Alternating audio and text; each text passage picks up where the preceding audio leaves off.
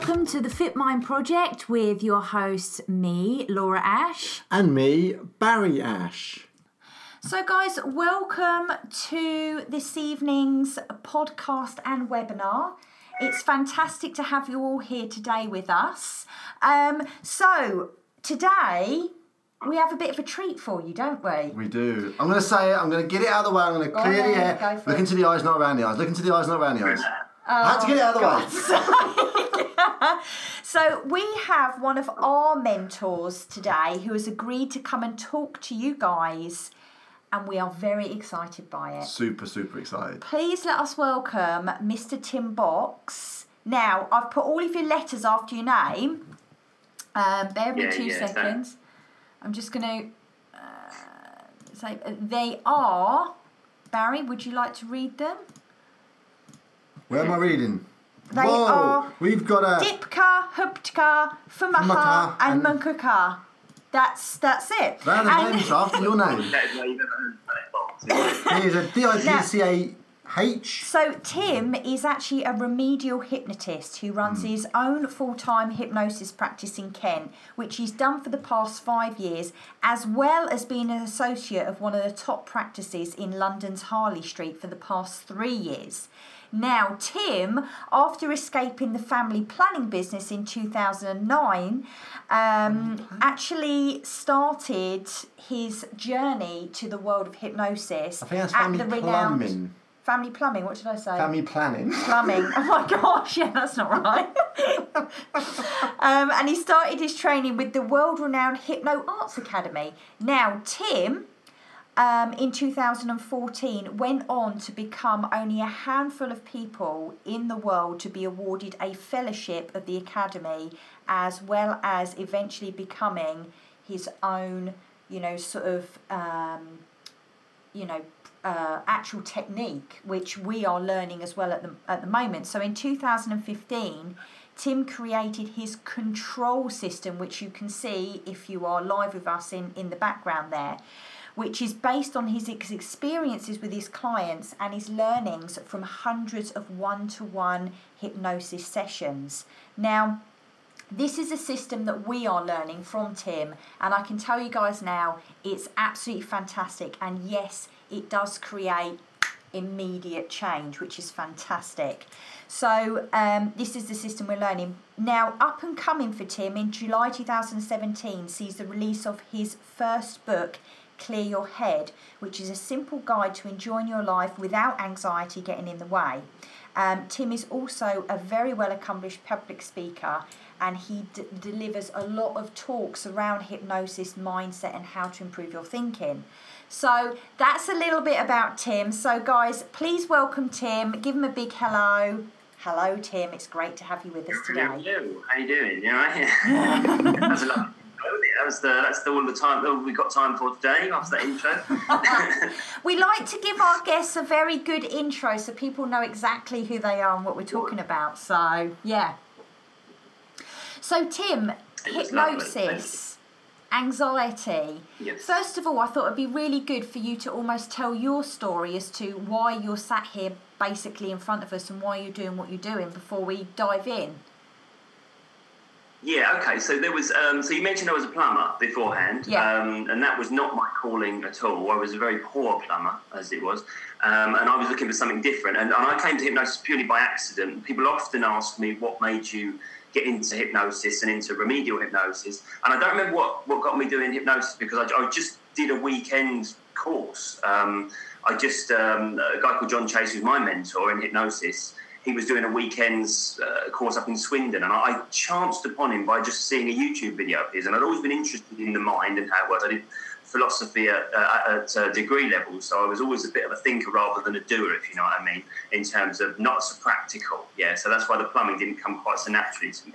Um, but it was uh, it was something I was interested in, so I went and did it, and it just blew my mind. I couldn't I couldn't believe the things that you could do with your own mind and with other people's mind, or that sort of thing. It just opened up a whole new world to me. So, but I was only doing it for um, for silly things, you know, just just like um, just mucking around, but almost like magic trick stuff. Same year I learned to juggle. You know, it was just it was just a, a strange interest of mine. Um, and I used to have somebody that I would practice on a friend. She was very kind. She would let me practice my new hypnosis techniques on her. So, but it was just stupid stuff down the pub. So like I'd stick her to a table, get her, get her name, um, you know, occasionally make her think the barmaid has stolen her boobs, things like that, you know. Not things that I'm proud of, but things that you do when you suddenly find you've got magic powers. You know? but, I don't blame um, you. But it was just, it was just fun stuff. Yeah? I don't blame, and I think you you got her to forget the number four once, and she actually had still forgotten it, so you had to mm. put it back in, didn't you? Uh, well, yeah, she can. We did it one one day, and, and a week later, I was sort of practicing on her again. Said, "Oh, funny enough, I'm having such difficulty. Sometimes I can't remember the number between three and five when I'm at work. And I, I think she was, you know, she was doing some form of accounting or something was her job. I thought, Jesus Christ, got to put that back in there. so, you know, you learn these things by experimenting yeah. in, in, some cases, unfortunately. Um, but yeah, and it was just, and then it was only when, um, so we were we were doing something. I was I had a hand stuck to the table or something. He said, "Look, why don't you do something useful with this yeah. stuff?" And I was like, "Well, I think I am. This is fairly good fun." Um, but then she said, "Well, I'm you know I've got she was a nail biter basically. She had really, really bad. She would she would only know she was biting her nails when she started to taste blood when she was oh, biting wow. on, the, on the sofa of a night. So yeah, she was quite a bad biter. She said, "I'm getting married. I don't want to have false nails on my wedding day. Can you can you help me?" And I was like, "Well, I've got no idea how to do this. I've not been trained in any sort of therapeutic or remedial work, so I've no idea." But we sort of when we had a punt at it, I just said, "Oh, I'll have a go with it." You know, as, as unethical as it may sound, it wasn't but I just did it like a stage hypnotist would do it. I was like, you know, hypnotised her, said, right, you don't bite your nails, you remember biting your nails, but you don't anymore. One, two, wide awake, all that sort of thing. And we just assumed it hadn't worked. We just got on with our lives. Um, it was only about a week or two later when I saw her, and she, we were sort of chatting about something else, and she said, "Oh gosh, I forgot to tell you by the way, all my nails have grown back."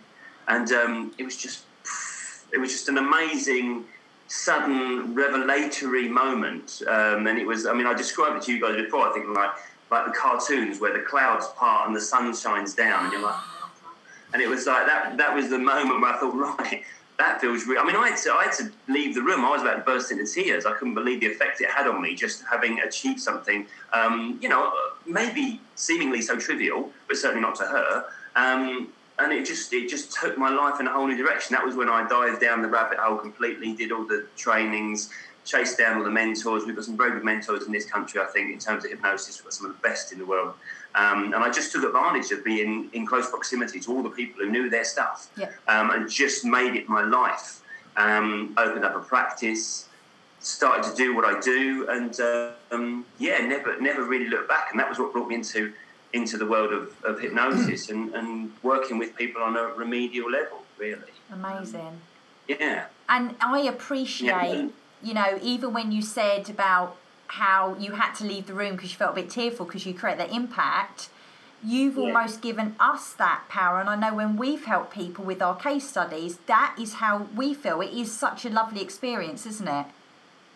Well, it's amazing for me. It's like a whole new level of, of feeling you know fairly chuffed and smug when I when I see you guys posting about your case studies and the amazing successes you're having. Like when Barry, when you posted the photo of somebody holding the the mouse, I think it was, that had a fear of rodents. I mean, that was it's, it's just lovely for me to see you taking the things that I'm teaching on to your clients and changing their lives, and it's it's just it's a whole new level of satisfying for me because it's, it's sort of by proxy. It's sort of you send people out to do it, and, and you just see these amazing results. And uh, yeah, I can't, I can't. It's amazing. I can't even tell you. I mean, I, every day when you know I see clients every day, and, and they come back and they they'll do a follow up, and it, their lives will be changed, and they'll be you know, and it's just as amazing for me every time. And it's this weird combination of expecting it to work every time and still being surprised when it does. you know, because it just seems. It I think seems that sums so it up. That surprises because when I was dealing with that with the client with the, the, the rodent problem, I was like, yeah, right, that I've just been talking to her fingers for like last 20 minutes. How's that going to change it? And literally about an hour later, she goes, first thing was a finger in the cage. Then the second picture was like on the hand. I was like, amazing, amazing, amazing. It's, it's amazing that it's just. It is um, so amazing. And it's so easy, so simple, so quick. Yeah. That's what I, I, I think the control is so quick. So you've developed. Yes. Well, I think a lot of. Go on. No, carry on, Tim. well, I was going to say a lot of things that we, the, the bad patterns of thought we have, the things we want to change, they are kind of learned very quick. You know, there's one moment where we haven't got that belief, and then we have. So changing that belief can be as fast, and I think that's what um, hypnosis and what we do with the control system. That's what it exploits: is our ability to update our thinking and change and learn, and, and that's what we're doing. It's um, it, we're just putting in new learnings, basically. Mm. So you created the control system by which you can help mm-hmm. people with anxiety and obviously a multitude yeah. of other issues. So tell us about the yeah. control system so we've got some background there. Right. Okay. It came about again. It wasn't. It wasn't by chance because it was through dissatisfaction with with old-fashioned trance hypnosis for me. And when I say dissatisfaction, not dissatisfaction of results, it was absolutely fine. But you know, anyone that's had any hypnotherapy out there, they'll know you you do this sort of lay on the couch, relax your toes, relax your feet, relax your ankles, relax your leg. You know, they sort of relax you into what we're hoping is going to be some sort of useful hypnotic state. Um, and I just got a little bit. Um, is tired the right word? Um, maybe dissatisfied is the best word I can think of because it, it takes a long time. Mm. And you find yourself sort of thinking, well, do I have to go through this laborious process? Because I would do this thing, and you guys, this is the te- technique I've been teaching you about speaking directly to your subconscious using ideomotor responses, which is automated movements of the fingers to signify responses from your subconscious. Um, now, I would always test whether the person that came into my room could do that on day one because my training from John is that not everyone will respond in the way you need them to. Um, so I'm always testing to see, well, can I work with you? Am I going to be able to effectively charge you money for doing something for you? Am I going to just have to send you away because I can't work with you? So I would always do that in the consultation. And we'd establish, yes, we can work together. And then they do their first session proper. And then I start with all the relaxy, relaxy, sleepy, sleepy, all that sort of thing. And then I get the ideomotor responses again. And I'm thinking, but I had those the other day in a few seconds, yeah. and now I'm taking half hour to get them. And I couldn't quite work out why we needed the trance aspect of hypnosis. So I started to work without it. I just started to talk directly to people's subconscious and ask their subconscious to make changes for us. Um, and again, knock me down with a feather if it wasn't working just as effectively as using the trance. So then I started to think, well, hang on a minute, because one of my clients came back to me. Um, we did a follow up session, and I remember because the, the session, the last client before I was going on holiday a couple of years ago, and um, and she was a follow up session. She said, "You know what? I left here the other day. It was perfect. Everything was just right. A couple of days later, I realised it wasn't quite right. It wasn't quite. It was good. It was loads better than it was, but something wasn't quite right. And I said, "Well, okay, let's let's work on that today. And she said, oh, no, no, no, because that thing you did, that technique that we did, I did it for myself, put it right, everything's great. Mm-hmm. She said, I don't really need you, do I? I was like, oh, somebody's noticed. And, and, uh, and I sort of went away with this thought in my head that, okay, you still need to teach somebody how they're going to have that conversation with their subconscious, but they can have it themselves. Yeah. Um, they know more about themselves than I know about them, and most of the process of having therapy is that therapist finding out enough about them to be able to help them get where they need to be. So I started thinking, well, what if I could just break it down to a system? because I like a system. I like to have a step by step. System. We like systems. And what if I could break it into a system? Yeah, you know, this is it. It's nice, isn't it? It's, it's an instruction. It's like IKEA. You get one to twenty, you end up with a table. I'm happy with that. Well, it's something I can understand. So um, so I just thought, right, let's break it down. And I just sat there on this holiday, and, and my, you know, Britt, my partner, and she was getting hella frustrated because I was just with this notebook. Oh yeah, oh, oh that's right, yeah. And I was just sort of making all these annoying noises where I was I was working rather than holidaying, basically. But um, but it was very handy the holiday because I had nothing else to think about. There was none of the the everyday detail of life that I could just sit there on a on a lounge around the pool and come up with this this system. By the end of the, the holiday, I had the system, and it, I called it Control, and then got back, started running workshops, and that's that's what I do now is run control workshops and train people like your good selves how to use this stuff for their clients and uh, teach them how to get control as well. And it's I think it's quite revolutionary what you've created. Mm. Well, I mean, I don't know. I don't think there's anything new there. I'm not going to say, oh, and I magnificently came up with this work of genius that no one else had ever thought of. But I had, um, I have, uh, oftentimes I have therapists training to be practitioners, as you guys are, and what I hear from them is you've sort of taken all the bits the bits that effectively work, the functional aspects of it, and kind of got rid of all the fluff, all the Yeah. stuff that isn't maybe necessary or, or is just in the way to confuse it. You know what I mean? Yeah. Sometimes we imagine it has to be really complicated Yeah. or it couldn't possibly be effective. Know? and, I- and I think that's what we get we get sucked into when we learn hypnotherapy via the standard hypnotherapy academies that we have um, in, in this country and in America actually. There's a lot of fluff that we imagine it, you know, like language patterns and um, you know trance work and depth of trance work, and we imagine that it's important because we're told it's important. We're told it's part of the process, and it's only when you sort of think, well, what if I didn't do it? You know, what if I just did the things that I think are actually fixing the problem? And then you realise it actually is. Just let's just streamline it. So I, I broke it down to the seven steps that I think you've got to go through to get your results. You know, and some of these steps happen, as you know, spontaneously, just from the way you position the work you're going to do, either with yourself or with your client. But you've got to hit them seven in some in some capacity, and I think when you do, the change is, is almost guaranteed. It's um, so yeah. I don't I don't think I'm you know I'm starting a revolution here of, of new thinking, but I do think it's I haven't ever had it laid out to me in this way uh, in terms of here's a systematic approach to non-trance subconscious work, Yeah. which I think is you know possibly something that isn't as freely available out there. Definitely. I think what's really good is rather than it taking an hour to get a problem fixed, it's done in between 10 minutes, 30 minutes maybe. And I think that's the real thing because we're all pushed for time these days. And what puts people off from going to change is, "Oh, I don't want to be sat in a room for an hour, an hour and a half. I want to go in there 10 minutes, get it done, go out again and get it fixed. And I think that's where the control system it comes into its own massively. Mm, definitely. Well, that's it. I think I think this is this is the thing. I'm not. Don't get me wrong. I'm not knocking taking an hour to get it done because let's face it. If you've had this thing for 20 years going on in your mind, an hour's not too long to get it sorted out, really, is it? You know. Nah. But I know that when people are working with themselves, they don't want to be sitting there for an hour doing this this kind of thought process work that they're doing. They want to just have a, a direct conversation. And I know that I came up with this because as a practitioner, if I had to do the elongated trance work with every client, I probably wouldn't still be practicing.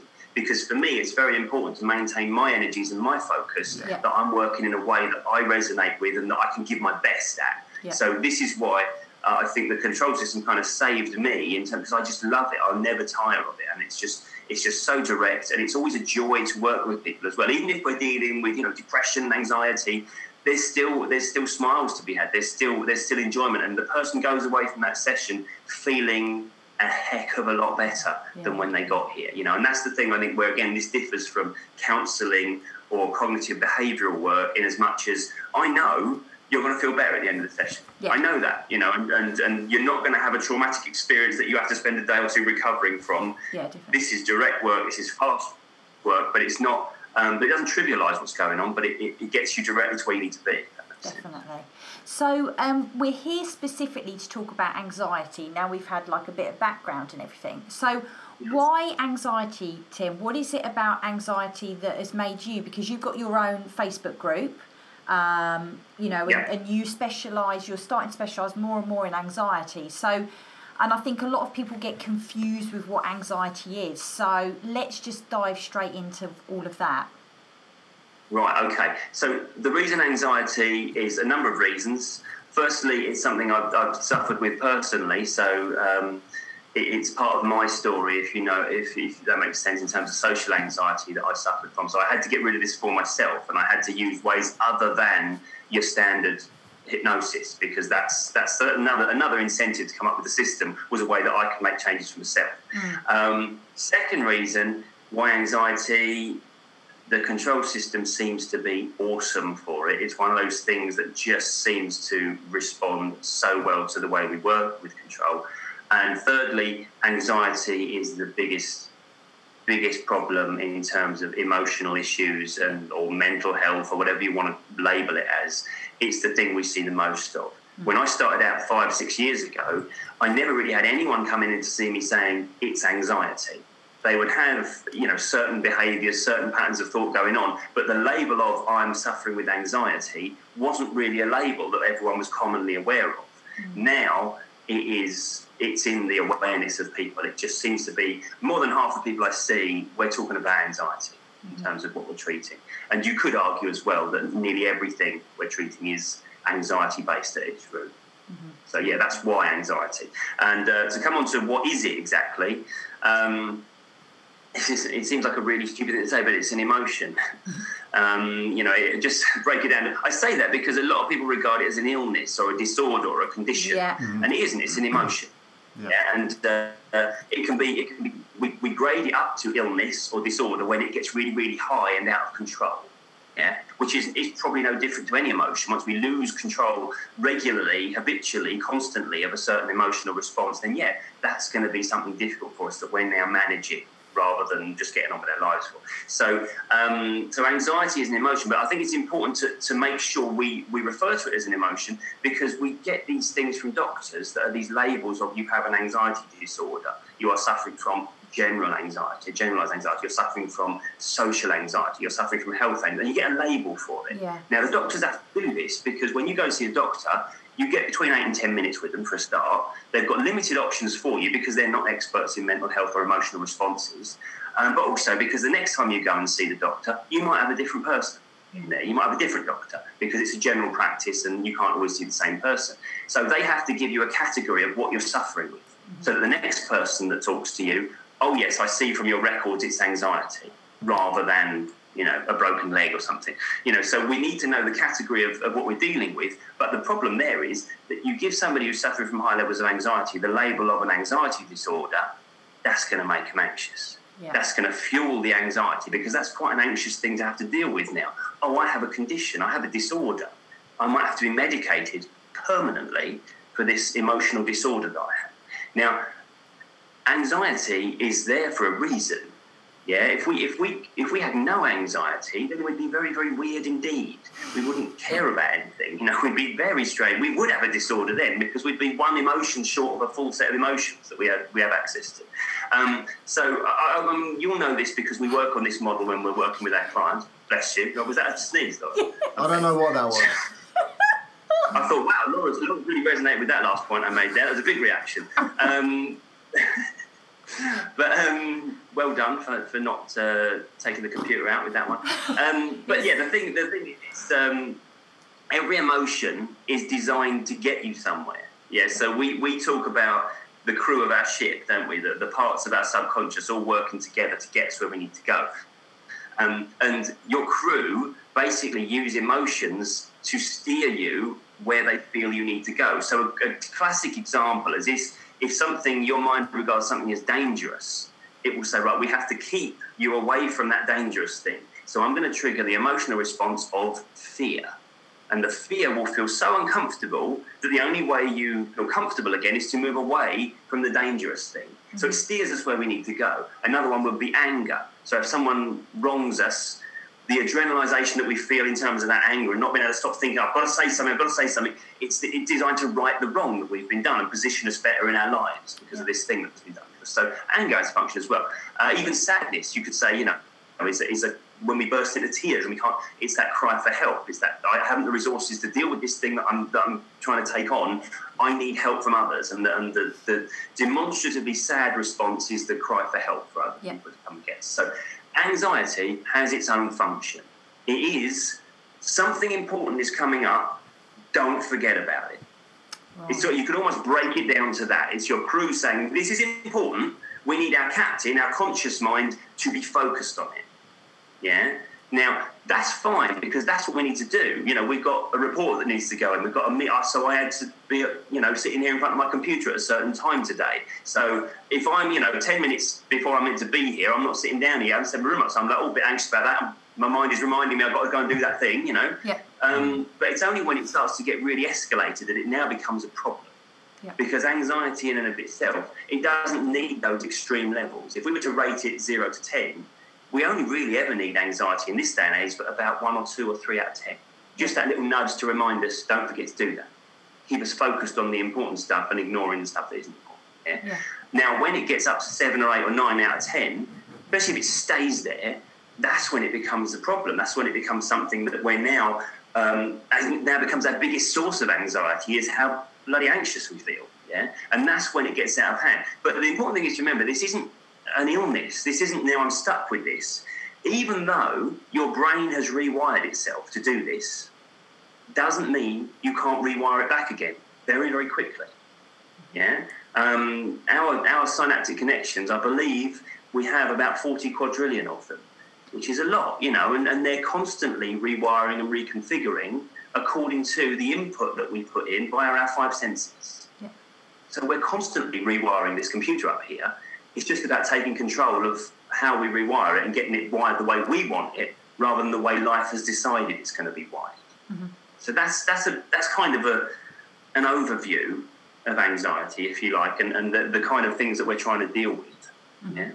I mean, why does it get so out of hand, do you think, Tim, with people, anxiety, and we just Well, get carried away with it? That's a really good question because that's the question that everyone asks. Why have, I- why have I suddenly, if I haven't got something actually wrong with my wiring, why have I suddenly got, you know, 10 out of 10 anxiety? Why did I suddenly have that panic attack in the, high street the other day when I don't know what it was about? That sort of thing.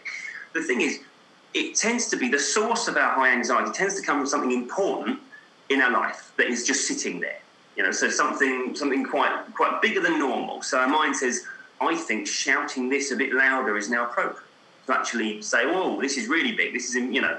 Um, but then for some reason it just sticks there because let's say we can't take action on this thing we're anxious about because it's a month away or two months away or a year away or something just a constant in our life, yeah, or it repeats all the time.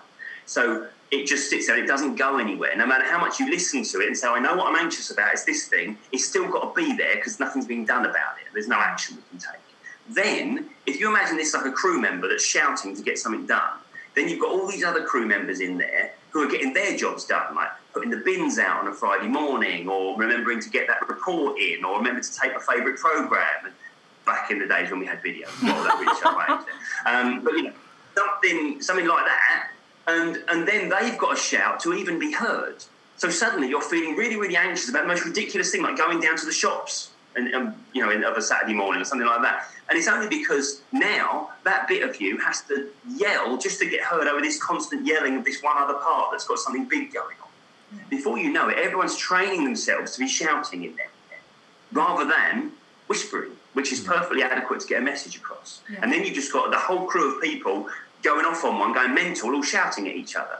Yeah. And then you can't hear the detail of what you're anxious about anymore.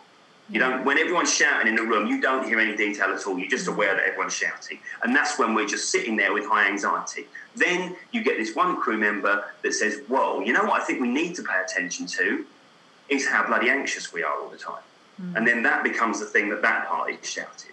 Yeah. Now, inevitably, this big thing that started it all off passes. Your, your life moves on, or you know something, and you're thinking, well, I know I'll stop feeling anxious when I'm on the other side of my exams or my, you know, my, my graduation or something like that. But no, everyone's still shouting because in a room full of shouting people, everyone knows that whoever starts whispering is not going to get heard at all. Yeah. So everyone's still shouting. So really, what we're trying to do is tell your crew, everybody calm down. There's nothing to shout about anymore. Yeah. Yeah, and also educate them that you know the high levels of anxiety, the panic level, we, we that kind of became redundant to us when we stopped having to kill things to survive. Yeah. You know, when we stopped having to go into fight or flight mode on a regular daily basis. Now we might need that response once or twice in our life. You know, if, if we're lucky, if we're unlucky rather. Um, so we don't really need that 10 out of 10 anxiety. So when I'm talking to people subconscious, I'm saying, whoa, good effort. You know, thanks for your really, you know, you're doing your job very well in much as this is getting my attention now. But can we just turn it all down? Yeah. One or two is fine. Yeah. So my my example of anxiety that is necessary, that actually we don't want to do, we don't want zero anxiety, but a bit of anxiety that's necessary every Friday morning. Take the rubbish out because it's bin day. So I wake up and there's a bit like oh, nudge of anxiety. Oh, remember to take the bins out. It's not like oh my god, it's rubbish day. You know, it's like oh, remember to do that, and then I do it and it goes and it's zero again, where it should be on a, on a regular basis. Yeah. But guaranteed, if you've got something, you know, anxiety starting to creep back in, there's something that isn't getting answered. There's there's a bit of your crew saying, you still haven't done this. No, you still haven't done this. You still haven't taken action on it. And this is why, when we feel anxious about something approaching, maybe there's a bill that we haven't paid, you know, and it's hanging over us. Or there's somebody we've got to talk to. We've got to make a call and we haven't made that call yet. You know, the best thing to do is just do it. Because all the time it's hanging there, that bit's going to shout louder and louder and louder, trying to get heard. So it's all about managing these chaps up here in your, in your mind. Do you think Sound that? mental, doesn't it? I love it. I love it. Do you think that you could be anxious just in general, like because you tend to find some people just are anxious people, and Yeah, they're yeah. just kind of like, oh gosh, you know, I'll get up today and I've got to go to work, and oh gosh, I hope that doesn't happen, and oh my golly, and then they start worrying about if they're going to be involved in a terrorist attack or Donald Trump's going to, you Yeah. know, release World War Three and this kind of thing. Do you know what I mean? And and we tend to get Yeah. people who are just anxious like that. I mean, is that the same thing? Yeah. It, it kind of is because it's all learned. It's all learned because some people get taught that being anxious is the way you're meant to be. So oftentimes, people that are just habitually anxious can say, "Oh, my parent, my mum was always anxious, or my dad was always anxious," or something like that, or things happened very early on that were a cause of anxiety. Classic example. I had um, this was back in the day when I just started, and I had a, a lady in with her mum, and she had health anxiety, and she was constantly concerned about her own health and what every little cough and sneeze meant, and all that sort of thing. Um, and it turned out that when she was younger, she had been very ill. She had she had quite a serious illness and been in and out of hospital all the time. And um, and her mum happened to say, it was really just chance that her mum was in the session. You know, she was 20, 23, 24 years old. It wasn't like she needed the company.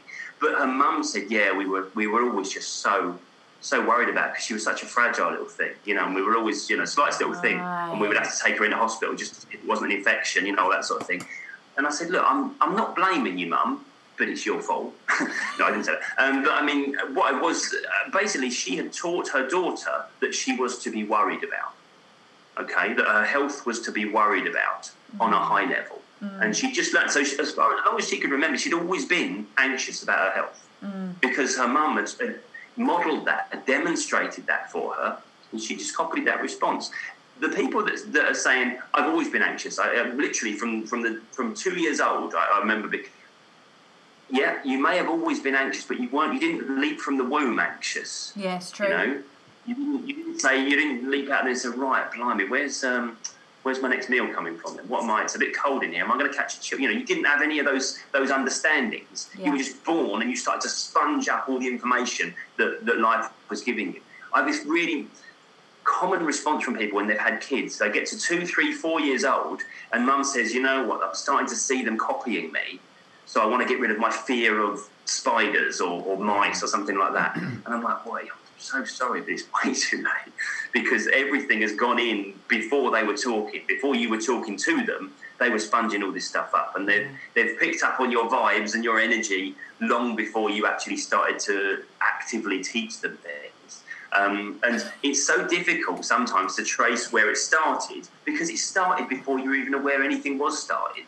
You know, everything that happens is generally learned at a childhood, uh, childhood stage. Even stuff that we regard ourselves as picking up when we were adults, the seeds were planted back when we were a kid. Normally, that's normally Yeah. what we can trace it back to. So, yeah, I, I, I totally get that. Sometimes it feels like we we just we are this way. This is who we are. But if we buy into that, then we have no chance of changing it No. because the first thing you've got to do to change is recognize the possibility of change. Yeah. Yeah, and that's that's kind of. Uh, but the thing is, once your mind does accept the possibility of change, when it says, "Oh, hang on, what you mean? I'm not, I'm not stuck being this way for the rest of my life."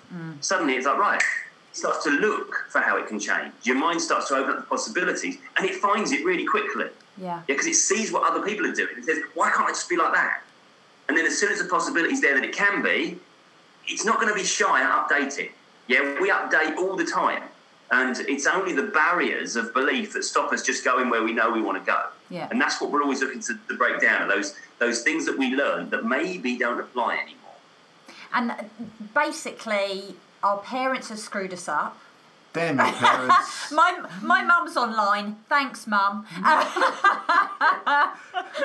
She'll blame your dad. she will blame my dad definitely. Um, but um, I love the way that you make it so simple. Like Yeah. anxiety. Well, hopefully I am. That's my, yeah, no, and I love that. that is my aim. Yeah. Do you think Yeah. that's, do you think people don't change because they think it's going to be compli- complicated to change and hard work to change? Yeah, I think sometimes they do, and, and sometimes we get people that are right in the middle of situations beyond their control. Yeah, like like life has has end, for some reason they've ended up a certain place in life. Maybe they're in the wrong relationship, they're in the wrong job, you know, and actually changing that aspect of their life is going to be quite painful. You know, it's going to impact my social circle and, and, and where I go every day, to, and my income, and all that sort of thing. And there's things that, that we feel trapped in, yeah? Mm. But it's more about not what life's throwing at you, it's about how you're responding to it. Yeah, we always have the option of dealing with these things. Um, look, your mind, as complicated as it is, it loves simplicity. It loves to break it down to simple principles. And as soon as we take away all of that complexity of what does this mean if I go here, what does this mean if I go here, and you start to get low level anxiety nudges in your mind rather than high level, everything becomes manageable. Mm. All the stuff that was that was this massive mountain to get over, it was really only anxiety that was making it that big. Once we get we handle it and we say, right, it might be a big thing in my life, but I'm not going to think about it when I'm trying to sleep at night. Mm. I'll get me rest because that's the most important thing at that moment. Mm. Yeah, this might be the biggest thing in my life, but at this point, at ten thirty in the evening when I'm laying in bed, the biggest thing in my life is getting some rest. Mm. So I'll stop thinking about it. As soon as your mind recognizes better strategies, basic principles, it will it will operate on them. I, I never tell people things they don't already know. Mm. This is the thing. I'll say, you know, should you really be thinking about tomorrow's work or the thing that's coming up in six months when you're trying to get some sleep? No, I know I shouldn't. Okay, brilliant. Well, let's tell the bit of you whose job it is to do that bit, which is your subconscious. Yeah. There's never, there's never any. I never get the argument of, well, maybe I should be worrying about this through the night. Maybe staying awake at night worrying is the best strategy.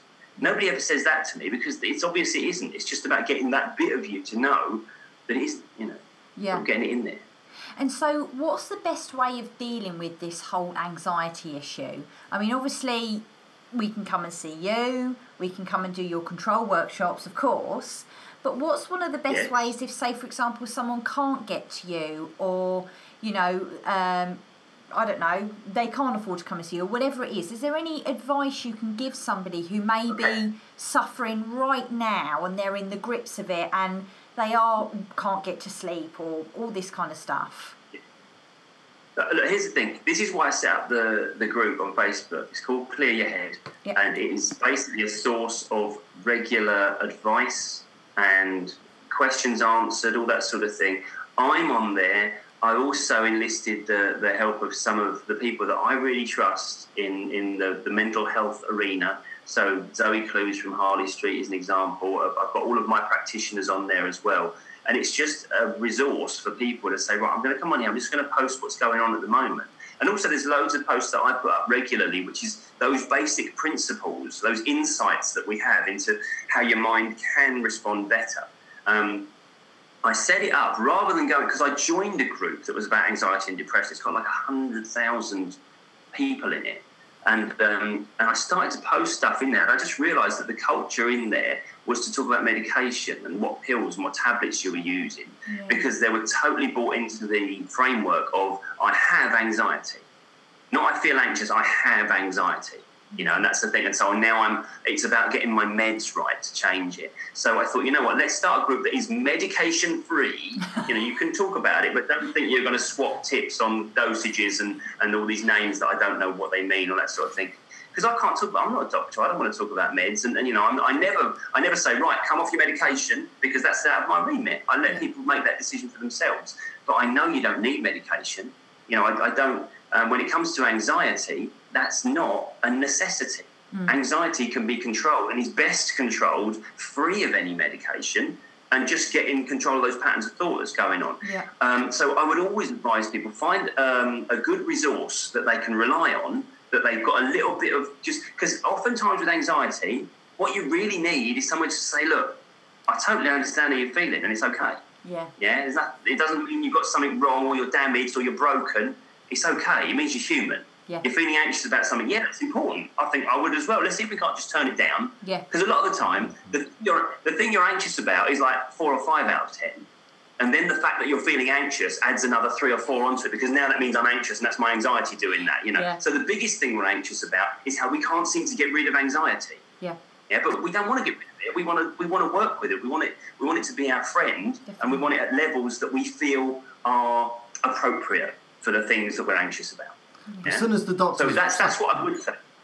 As soon as the doctor stuck a label on you, it's even harder to get rid of it or reduce it because like I'm the doctor exactly. said I'm ang- I'm anxious, I have anxiety, so he knows best that I do. So I'm, I'm going to act in that way. I'm going to behave in that way. Well, we're conditioned to believe doctors 100%. this society, aren't we? So as soon as you've got a label, oh, I've Well, got that label. I have to act that way. I said, look, I, I love doctors. They've, they've saved me more than once in my life. You know, I wouldn't I wouldn't still be here without them probably. True. But um, they're not mental health professionals. They're not, and they wouldn't claim to be. Um, and the, and the, the amount of time they get with somebody, um, and all the tests that doctors will do to see if you're anxious or depressed involve simply ruling out medical stuff, things that might cause an imbalance in hormones because you've got something wrong medically. Look at me, this is my medical gesture, body, that sort of thing. but the thing, the thing that they don't do, they can't give you a test to find out your anxiety levels hmm. because it's not, it's not that sort of thing they can measure or the level of depression you're feeling, that sort of thing. They simply ask you how you've been feeling. That's all they've got, and then you're you're basically putting yourselves in the hands of a medical professional who this is not their area. Mm. So it's and they'll give you that label, and you'll walk out of there. You walk in saying, "I'm feeling really anxious lately," and then you'll walk out with a diagnosis of, a, of anxiety disorder. Mm-hmm. You're like, "Well, I've got a disorder now. That sounds that sounds quite bad. Yes. that sounds like something I should be worried about. That sounds like something that I should be anxious about, actually. you know, and, and before you know it, you've you've amplified it into something that it didn't need to be, and the doctor didn't want to give you a whole load of other anxiety, but that's all they've got. What, what else have they got? They've got pills and they've got counselling, but they've got to give you a label to give you that that help. Yeah. Yeah, so yeah, you're right. It's just it, it just is counterproductive. Yeah. Yeah. Wow. Um, I'm just going to ask if anyone's got any questions, just to shoot them in the GoToWebinar um, box. But while they're doing that, Tim, I want you to tell us how can people get hold of you? How can they find out more about you? What? Just tell us the name of Um, the group again. Do you know what I mean? All that kind of stuff. Yes, they can get me on Facebook. Uh, Tim Box, the control system, is my Facebook. You can find me there. Join the Clear Your Head group. Yep. There's um, uh, you got to be approved by me, but I haven't found anyone I didn't approve so far. I don't know what I don't know what it would be. Someone I can't approve. I don't know. Um, but uh, and also my website is thecontrolsystem.co.uk. Cool. Interestingly, another thing that you, another resource you've got, you can download the online version of my workshop. So Oh. it's, it's like a two and a half hour training, and it's um, I, I I don't know what I can't remember what price it is now, but that's that's a paid thing. So I would always say if if it's cost that's keeping you from coming to see me or coming to attend a workshop, get on the Clear Your Head group. That's going to be the best resource for you because there's people on there every day who you can actually have access to and have a talk to. But best way of doing this, the way I love helping people with anxiety, come and do a one day workshop with me. I mean, I've got one on Friday. You guys are facilitating on it, aren't you? You're Yep. there, so we've got like all Yep. three of us. It's like it's like the dream team on Dream Friday. It's a team. massive opportunity. Yeah. The three superheroes. Exactly. So if anyone is on here now, I imagine what's going to go down that day. I just. But, yeah. Um, if anyone's on here now and they really like what Tim's saying, what we're saying, then yes, on Friday there is a workshop. PM me, PM Tim. PM me. it's Al- Albaz. Just it's forget about me. four- uh, nine thirty till four thirty. It will change your life definitely, without a shadow of a doubt. Come down, listen to it. If you're working, book the day off work or call in sick. That's And all. I- if you're one of, I was going to say as well, if you're one of um, uh, one of your guys, so one of the, the only people that are on here are going to be your guys. So I will do, I'll do a like discounted price or something, Wow. but just That's as a, as a little generous of for you. your Thank you. guys. It's normally it's normally like one two five for the day, but I'll do it for ninety five if it's one of your people. So we have to say we should have a password, shouldn't we? A magic word that We people should say, have a and they may, word. mail in to get a special price. What what can be the magic word? Wonder Woman. Oh, excellent. Done. Done. Wonder Woman. Right, excellent. So, guys, you've got that. You've got that offer. That's a pretty PM us amazing Wonder offer. Woman. Definitely. Yeah, definitely. Um, I've got one question come in. Um, what's the most amazing life change you've helped someone with? Oh my god, that's that's so that's right. That's a right on the spot one. That is because now if it's not really impressive, they're going to be like, hmm, okay, that, that's the best thing. Um, oh, I don't know. I think the one that sticks out for me. Um, yeah, a lady came in. She said, I've, "She rang me. and said, I, had a, I basically had a headache, uh, a constant headache for seven years."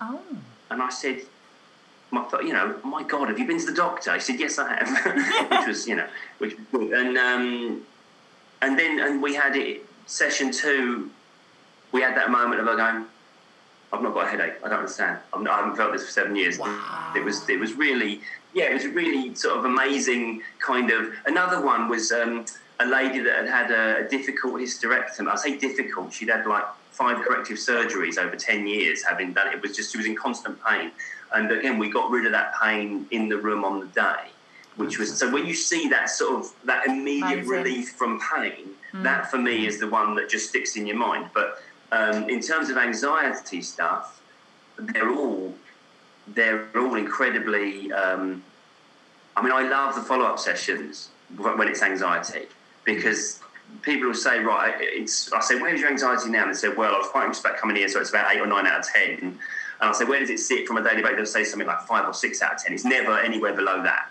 I wake up and it's there, and I go to bed and it's there. And um, and then to get rid of the you know zero on the day, and they leave with it at zero, and you're looking at the the look on the face like. I don't understand, you know, and they st- they can't even feel anxious about the prospect of it might not last. You might they think, I hope it lasts. I'm really sort of. I'm not Yes. saying you're anxious about that. No, I'm, I'm not really anxious about it. I'm just hoping it does. You know what I mean? Yeah. And then uh, and then they come back and they're saying things like, "Well, I'm just getting on with my life now. I'm just, you know, it's sort of like all the things that I was prevented from doing.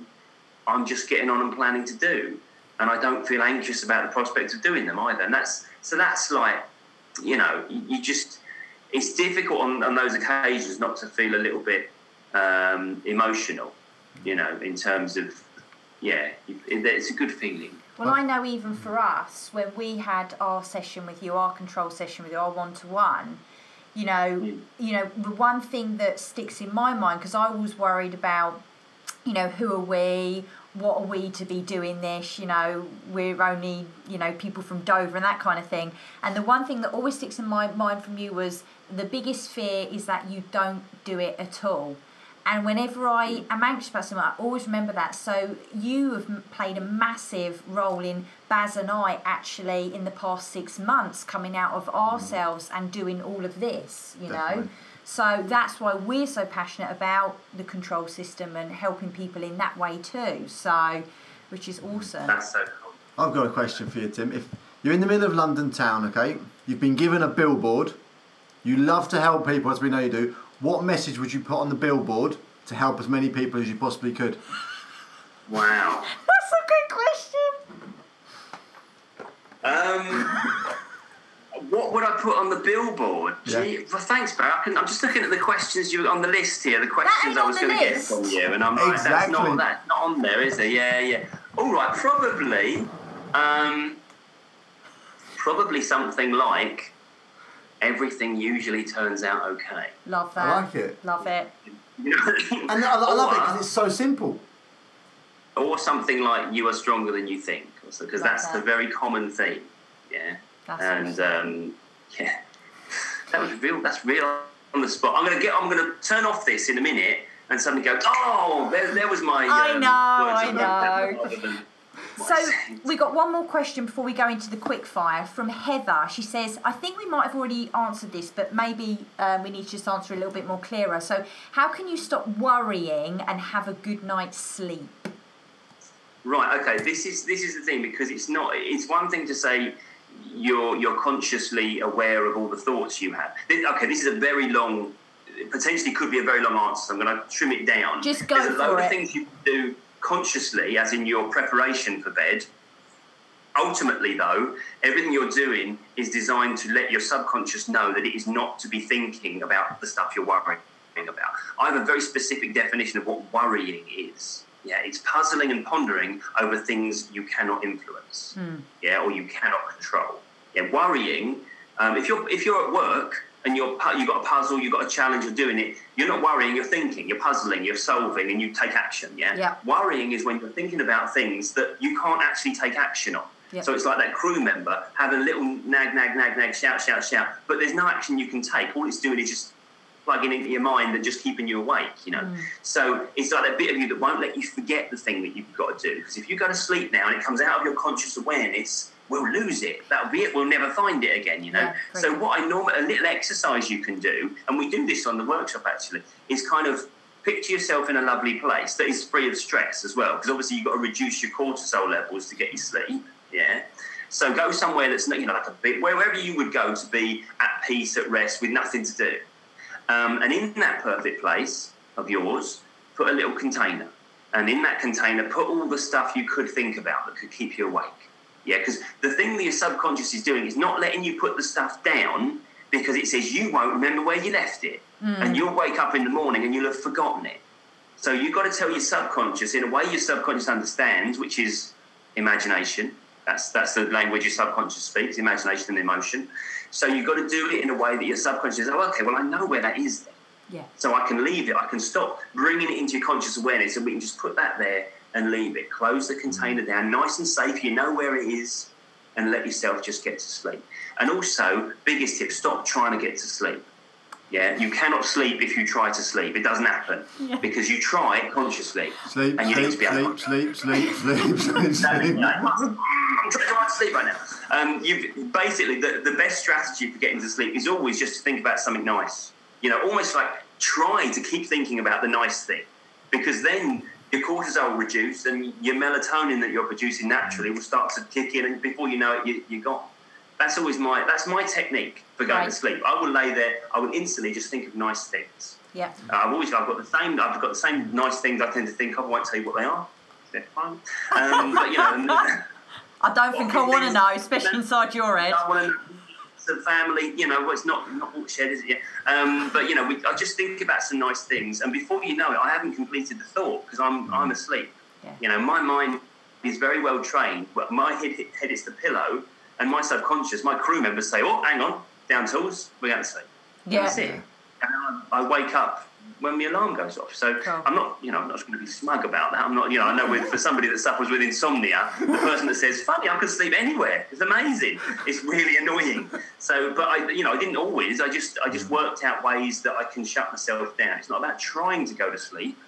It's about shelving the stuff that you could be worrying about and just letting your mind think lovely thoughts. And doing so better mundane stuff as well. nice things anyway. And what's your thought about doing mundane, mundane stuff? Because I, I read an article that Tetris is the best game to switch the brain off before you go to sleep because it's just blocks coming down and you're just going blocks, blocks, blocks, blocks, blocks. Doing Absolutely. that or I think you have to have that, that shutdown period because Yeah. if you're working, working, working, working, working, you're like a racing car that's trying to stop on a certain point. Hmm. Now, if you're going at full speed, you're going to massively overrun that point. You're going to lay there with your mind trying to shut down and wind down and slow down. You have to do that thing where you let yourself wind down. So stop working, stop doing stuff that is constructive and functional long before you lay down to go to sleep. Yeah? Yeah. And the other thing that people do, which can be counterproductive, not always, some people, if they do it right, it works, do that list before you go to bed of things so that you know I won't forget it because it's here waiting for me in this Yeah. list. And that's normally what people tell me when this when I tell them to put the stuff in the little container in their in their perfect place in their mind. They say, "Well, I do that with a list." It's like, yeah, yeah, but you're not used to writing stuff down to stop thinking about them. You're used to writing them down to start thinking about them and start working on them. Yeah. So as soon as you bring it, okay, that I've got to do, yeah, that I've got to do. All you're doing is bringing into your conscious awareness all the stuff that you've got to do tomorrow. Now, if you can effectively then use that as your filing away method, that's great. But for the people that are struggling with that, it's because they're kickstarting the thoughts about Get those that. things that they're writing. Mm-hmm. Yeah. If you're going to do this for work tomorrow, do it when you finish work at six or seven. You know, if, you, if you're running on late at six or seven or eight o'clock, do it then and allow yourself an hour or two to be free of any of those thoughts. Yeah, get Let that. your mind wind down a bit. Yeah. Um, there's, but there are loads of things we could be doing and that we might be doing wrong in terms of keeping ourselves awake. There's so many. It's not just about what your subconscious is doing. There's loads of things you're consciously doing in terms of your routine that could influence it as well. That could Yeah. affect. it. Great. Thank you. Good answer, definitely. brilliant. So, um, Are you ready for the next lot of questions? Yeah, let's uh, let's round this up with the old quick fire questions. Are you ready? Right, okay. I'm just going to flex my fingers. Flex the guns. Oh, for God's sake. Oh, yeah. Oh, right, okay. So, go on then. You go first? You go first. Okay, number one. Most Yeah. inspirational quote. Right, my favourite quote is Charles Darwin one, which says, "It's not the uh, strongest or the most intelligent that survives; it's the one most adaptable to change." Oh, I like that. And that's That very is a relevant. good to one. What's your favourite destination you've been to and why? Uh, Fuerteventura. Uh, that's where myself and partner Britt go on holiday every year, and I think we only love it because there's a particular karaoke bar that is really really cool. Um, so that's I want a Facebook That- Live of that. Oh, we've got to see. yeah, you might get one. Yeah, we're away That's going to bring month's on to You that question there pretty well. I love it. So, um, what do you want to be known for, Tim? the control system. This is that's my legacy work. That's what I want to get out there. I want it to be as well known as NLP, CBT, all the other acronym based therapies. Yeah. Uh, that's really what I'm. What's your favourite movie and why? Oh, this is a difficult one for me. It used to be American Werewolf in London because I just Oh. love it. It's like old, proper retro horror comedy stuff. Um, but I think now I think it's Kick-Ass because I, I That's love. cool. I like that movie. Oh, yeah, that is a good movie. Yeah, I like, I like. I like. There's a lovely blend of really funny and really quite intense emotional scenes as well. And I just I thought it was just an awesome energy and it's amazing. I'm, I'm slightly offended you didn't say Wonder Woman, but we'll just leave it there. Um, It what- needs to what's your favourite song of all time and why? and sing it. No, no chance. I'm singing, I'll say that for Facebook karaoke. Um, it's really difficult because I'm, I'm like an old, you know, I used to listen to the Smiths and The Cure, and, and This Charming Man by the Smiths was always my favourite song ever. Um, or please, please, please let me get what I want. But they're really depressing. So it's a, it's a wonder I'm the like positive, life affirming chap that I am, having grown up listening to the Smiths and The Cure. Perhaps I got it all out of my system. That's probably what it was. Maybe, maybe. What's your first childhood memory that you can remember? Oh, that's really, really cool. I think, I think it might be making snowmen with my sister um, in the garden of our first house. This is that's what came into my mind, or it could be the way I started supporting Tottenham Hotspur. I can't remember, but I got um, my mum came home with a pencil case from work, and I didn't know what football was, and then on this front of this pencil case because it had just been left in the desk that she had inherited in her new job. And it said Tottenham Hotspur, and I said, "What do those words mean?" And she said, well, "It's a football team." So for the first time ever, I watched the football that weekend, and Spurs won. And ever since then, I've been afflicted with supporting Tottenham Hotspur as a result of that. So uh, that's that's one of my earliest, like properly defined memories of a childhood. That's pretty cool. I love it. Um, right, this one. What question have you never been asked, but you've always want to be asked it? Um, like maybe, can I please have your autograph? It's been such an inspiration. I love that. I, don't- um, I don't know. I can't. I honestly, I don't. I'm going to ask that question what- at the I weekend. wanted to be. I don't. I don't know. Um, I don't. I don't know. I won't know until someone asks it. I think. But I love it. And the last one then. Who's your biggest inspiration and why? biggest inspiration um, currently, as in, I can only say now, um, and probably it's it's Brit, it's my other half, Oh. because she's amazing. And um, and when before I met her, I didn't um, I didn't have a control system. I didn't have ambitions to, to be anything other than your you know your village hypnotherapist, if you like. And uh, yeah, just she's because I see her being amazing every day, and uh, it's it's one I know. I'm sure you can resonate with this, you two, because you I know you inspire each other as well. And I think I I, I could give you you know a, a, a David Bowie or something like that, but really the one that influences me most in my life every day is Brit.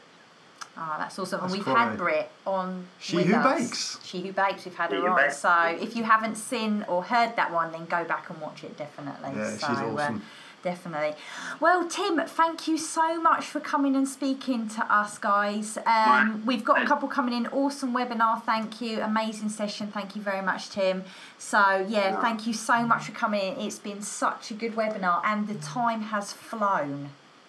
Has, isn't it? Yeah. I know, Yeah. absolutely insane. So, I've only said, I've only said about three words today, so you've done is, very well which is cool. with those three words. Yeah. It's more than I'm allowed to normally say.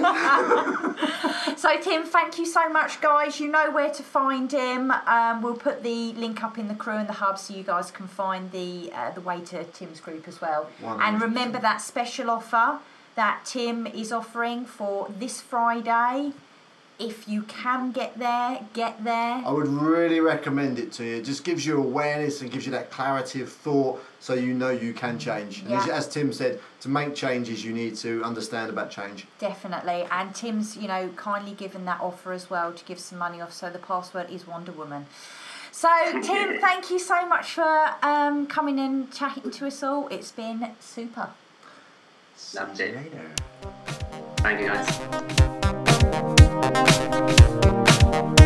Thank